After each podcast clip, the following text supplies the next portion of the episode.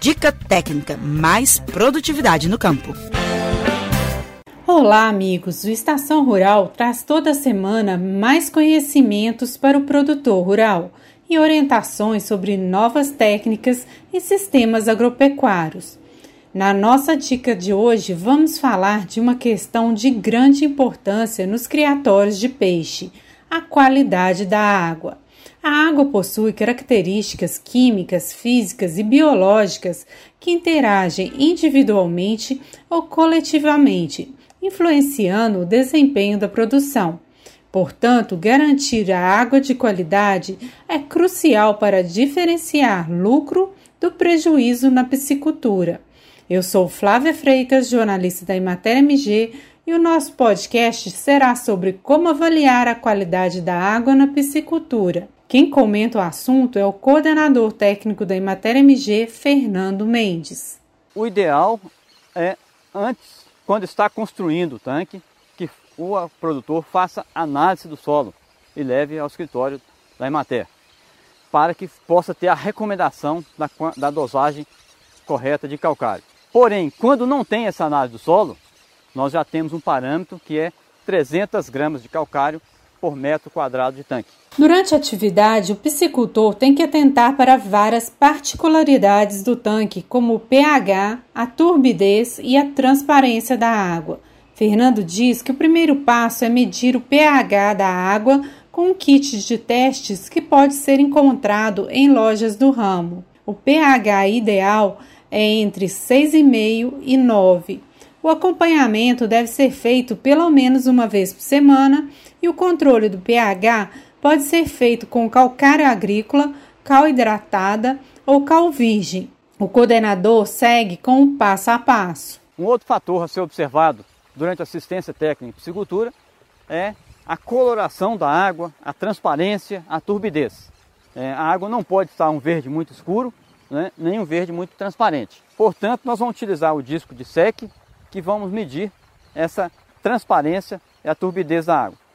Esse disco de SEC ele deve ser visto até 30 centímetros. Se chegar a 30 centímetros e ele desaparecer totalmente, significa que a água está muito turva está muito saturado. Não tem problema se ele ultrapassar de 30. Não pode sumir até 30 centímetros. Caso o disco desapareça a 30 centímetros, tem que ser tomada algumas providências pelo piscicultor. Seriam a renovação da água do tanque, aumentar o volume para que essa água possa ser renovada. Segundo, avaliar a quantidade de ração a ser utilizada, se está dentro da quantidade de peixe. Terceiro, talvez a reduzir a população de peixes para que possa reduzir o índice de turbidez.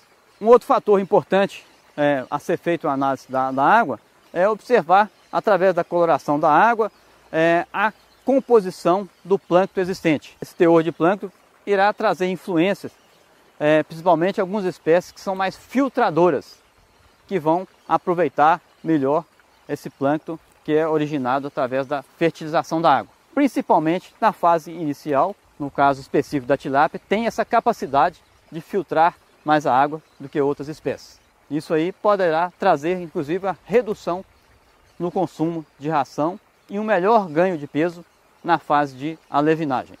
Essa análise é feita visualmente, observando a dosagem, a quantidade de plâncton existente no fundo do copinho aqui. Qualquer dúvida, procure o técnico da Emater.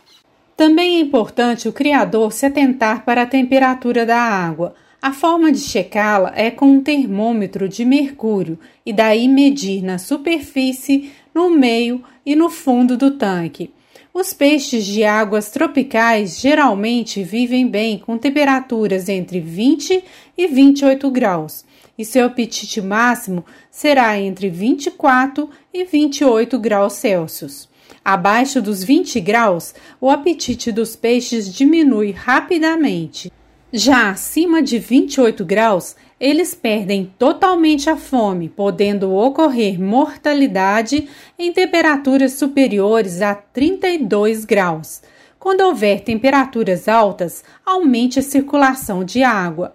Em temperaturas mais baixas, uma solução é o uso de estufa ou aquecedores. E você gosta de dicas técnicas? Então confira mais podcasts com informações e orientações dos profissionais da Emater MG sobre vários assuntos técnicos. É só procurar o link Estação Rural no site da empresa ou em serviços de músicas e áudios bem conhecidos na internet, como o SoundCloud e o Spotify. Passe por lá e dê uma maratonada. Tem muita dica interessante e prática. Por hoje é só, mas te espero no nosso próximo Estação Rural. Tudo de bom para vocês. Você ouviu o Estação Rural, o podcast da Emater Minas Gerais. No dia 17 de outubro foi comemorado o Dia Internacional da Valorização dos Queijos de Leite Cru. Para celebrar a data, a Emater MG vai realizar um webinar especial no YouTube da empresa nesta terça-feira, às 3 horas da tarde. Os participantes vão falar sobre a produção mineira do queijo feito de leite cru e também sobre a edição deste ano do concurso estadual de queijo Minas Artesanal. Confira!